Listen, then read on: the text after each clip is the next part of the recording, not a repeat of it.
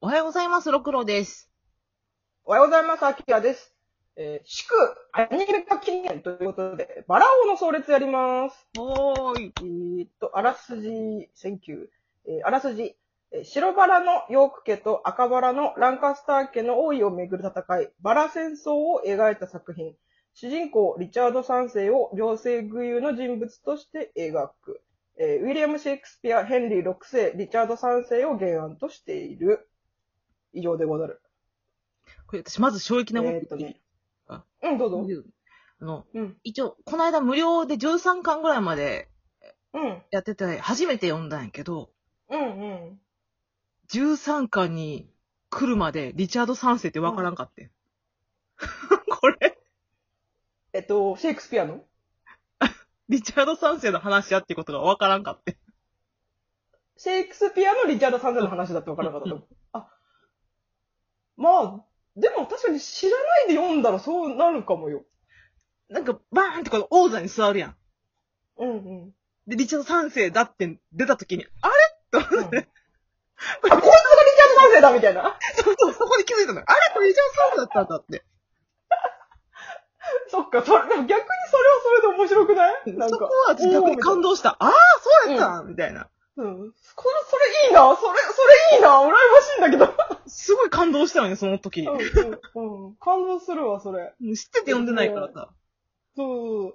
なんかもともと私、シェイクスピアがすごい好きで、うんで、えっと、なんか、リチャード・サンクセとヘンリー6世を原案とした少女漫画だよ、赤書店から出てるよっていうので、これは読まざるを得ないと思って読んだら、めちゃくちゃ性癖に刺さりまくって、あの、読むとわかるんで、キャラクターが性癖じゃないいろいろ。まあまあ、そうやね。え、誰が一番好きうんああ、これね、悩み、悩ましいんだけどね、これは私ね、えっ、とね、ランカスター家のエドワードですね。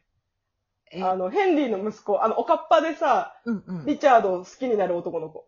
ああーはいはいはいのリチャードのむ胸見ちゃって、うんうん。わかるわ。わかるわかる。えそうわかるでしょ私、ああいう、かわいいわ、あの子。可愛いしさ、なんとかしてリチャードと結婚できないか画策してさ、うん。で、めっちゃ好きやのになんか、あのー、なんだっけ、あの、なんだっけ、えあ待って待って待って待って、ほら。あ、そうそう。あ、あそう、アンと結婚しちゃったりとかさ。でもなんだかんだ、あ、そう、待ってした。あいつは俺の方を振り向かないのがいいんだっていうのよ。うわーあいつ俺のこと好きにならないのが、それ、俺のものにならないのがいいんだって、絶対幸せになれないタイプっていう、この、報われない人報われない人あと、バッキンガムも好きなんだけど、うん。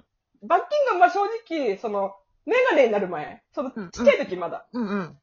ちっちゃい時にさ、ショショタ、ショタキングム、んバッキンガム、ショタキングム。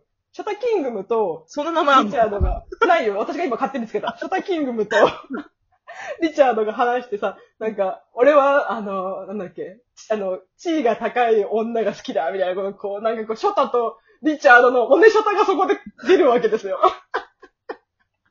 だから正直、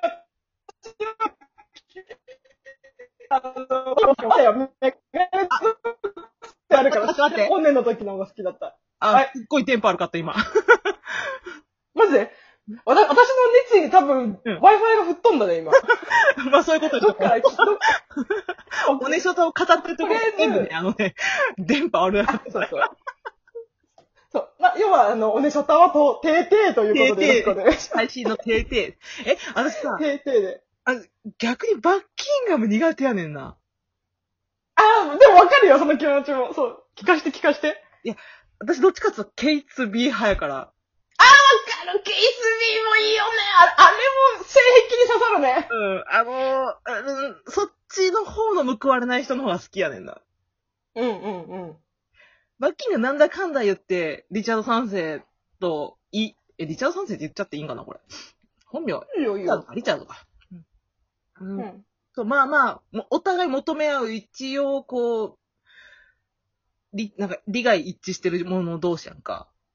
うんうんうん。だけどな、なんかこの、KTB だけがこう、ちょっと、いいな、秘密を知っていながら報われないっていうところが辛い。ああ、わかるね。でもそこがケース B のいいところだよね。うん。こう、なんかこう、表だ、表には出てこないんだけど、ひたすらこう、よ要所要所で助けに来てくれるっていう。うんうんうん。え、でもこれって、あの、エドワードとリチャ、えーヘンリー6世の話になるわけ。うんと、原案だから、多分下敷き、あの、あと結構セリフの引用とかも多いけど、うん。でも、そう、私な、なんでこの漫画すごい好きだなと思ったの一つは、うん多。分これはちゃんとリチャード三世のエンディングをちゃんと迎えてくれるからだなと思ったの。ああ、そうなんや。そう。破滅なのよ。うんうん。絶望して死ねなの。 私、リチャード三世全然知らないから、どう終わるかも知らないのよ。あの、うんそうだね、シェイクスピア基本ひ、悲劇のやつは、うんもうみんな死ぬでいいと思う。大体みんな死ぬって思ってくれればそれでいいよ。で、バラ戦争も有名やんか。そうだね。名前は有名やけど、ババラ戦争もう何が起こったのか、何、何のことかさっぱりわからんから、めちゃめちゃ新鮮な感じで読んでるよ。そうそうそう、それもまた面白いんだよね。そうそう。私も歴史弱いからさ、バラ戦争はほんとふふわっとしか知らないんだけど、うん。なんか、それ以上に、その、バラ戦争とシェイクスピアを下敷きとして、少女漫画が構築されてるってことにこう感動するのね、まず。あうん。うん。で、リチャード三世っていうそのシェイクスピアの劇では、あの、セムシの男がリチャード三世で、こう、背骨が曲がった男が主人公なんだけど、うん。それを、もう、フグの子って、こう言われるんだけど、うんあの、不安の不に、具合の具でフグの子って言われるんだけど、うんその、フグの子の解釈を、両性具有にしたっていうところもすごいなと思った。これすごいなと思った、私もほんまに。うんうんうん。なんか、可能性としてはちょっと考えたんだけど、あ、なるほど、こう描くことでできること確かにあるわってちょっと思って。で、それを少女漫画に持ってこれるなと思って。だそうそうそうそう。で、結局さ、そのヘンリーのことも、あなんか、女としてヘンリーが好き、男としてアンが好きみたいな、うんどっちの、この恋心もあったりとか、なんか、その、お母さんにひたすら辛い目に遭わされて、そのトラウマが強すぎるあまりとか、あと、お父さんに愛情以上へのなんか、あるんじゃないかみたいな、とか、うんうんうん なんかすごくこのね、一個一個の感情が濃くて、すごい好きなんだよね。あ、わかるわ。そうやな。そうやな。あと、やっぱり最後のリチャード3世のセリフが、あの、う馬をくれ馬だって、馬を持ってきたやつには、おこの国を全てをやる馬をっていうセリフがあるんだけど、うん。多分それを言ってくれると思うんですよ。ちゃんと、この漫画で。私はもうひた、こあの一読者として、早くリチャード3世が破滅していくところが見たいんです。 その馬をくれが何のことかもわからんからめっちゃ楽しみやわ。だから一番最後のセリフがそれなんですけど、それがマジでかっこいいから、なんかそういう、なんかこの、いろんなし、あの、多分歴史バラ戦争オタクとか、うんそのシェイクスピアオタクとか、まあ、単純に少女漫画として読んでる人も多分いると思うんだけど、うん。すべてのこの欲求とか性癖を混ぜ込んでる感じがすごい好きなんですね。あーうん。で、あ、そう、アニメ化したら、うんあの、ドラマ CD と同じキャラクターボイスになるかはわからないんだけど、あのーキングメーカーの人いたじゃん。名前忘れちゃった。えあのもしかしてウォリック博あ、そう、オリック履けるじゃん。今見てた。小安なんだよ。イエーイ小安なのよ。わかんない、これでも、このまま、このまま行くかわかんないけど、てか、オリック博が小安って、愛すぎて困るんだよね。小安愛すぎるんだよ。って、リチャード・サイガさんやろ。最強やん。そうそうそう。でもどうなんだろうね。やっぱ変わっちゃうのかな。結構豪華メンバーじゃん、どれも。どの人も。ん。変わらんでほもしいしかなした。ら若手の人とかになっちゃうかもしれないけど。ケイツビー細ア谷ニメ化したらそこ。そう 私、ケイスミの細谷さんめっちゃ聞きたいんだけど。絶対細谷さんっぽいもんな。確かに、てか、でも主役系しかいなくて、絶対、現実的に無理でしょ、これ。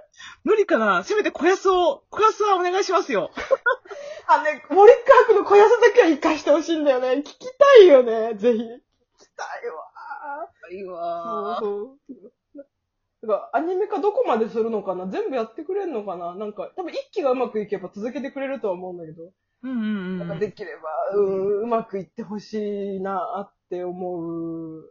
あと私あ、となんか、印象に、うん。個人的に嬉しいのは、俺月刊プリンセスで掲載してるの。ん。で月刊プリンセスって、私もう王家の紋章しかもうう、んなんていうか、目立ったもう作品がないと思ってたのね。うん。うん。うん多分このバラ王の葬列で二大巨頭になったんじゃないかなと思ってるけど。そうだね、うん。あれ、でも、月刊プリンセスって、あれ、他も、ヤジキタも連載してる、やじきとやってたの月刊プリンセスで。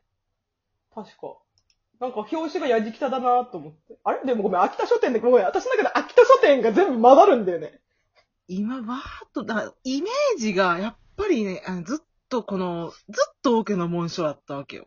うんうんそこに、こう、出てきてくれたのが嬉しいなと思ったのと、あ、やっぱりプリ、うん月刊プリンセスってちょっと歴史もののやつを混ぜ込んだ方が強いんじゃないかなと思って。あー、それはあるかもね。うん。なんか、結局なんかこう、なんだろう、なんかオタクってさ、もうごめん、ちょっと死語が大きくて申し訳ないんだけど、うんオタクって元ネタがあるとめっちゃ燃えんのよ。ああ、そう、なんだ、ポッドキャストにそうそうそう歴そ史う系多いのもそうじゃないそうそうそう。なんか、うん歴史を知ることで楽しめる漫画とか小説とかあるわけで、映画もそうだけど、なんか、やっぱ元ネタがあって、歴史とか史実があって、この萌えがあるんだとってなると、うんやっぱりそこにこう、見たときに、この元ネタを知りたいとか、あ、この元ネタ知ってる、めっちゃ燃えるみたいな、私みたいな人が絶対いるはずなんですよ。うんうんうん。だから、そういうのにやっぱ刺さる、その戦略がうまいなって思うんですよね。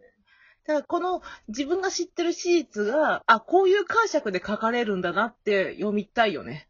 うん、そうそうそう。なんか、私結構その、あんも好きなんだけど、バラもそうだけど。うん。なんか、あんは本当に単純にリチャのものが好きで、あの、普通に結婚したかったのに、なんかいろんな周りのお家騒動に巻き込まれて、なんか嫌われてると思われたりとか、うまくいかなかったりとかして、なんかそういうさ、なんかすれ違いもさ、歴史的なすれ違いもちょっと少女漫画なんだなって思います。あの時のアンの気持ちになるから、私はあのーああの男の人があんま、あ罰金額があんま好きじゃないんだよ。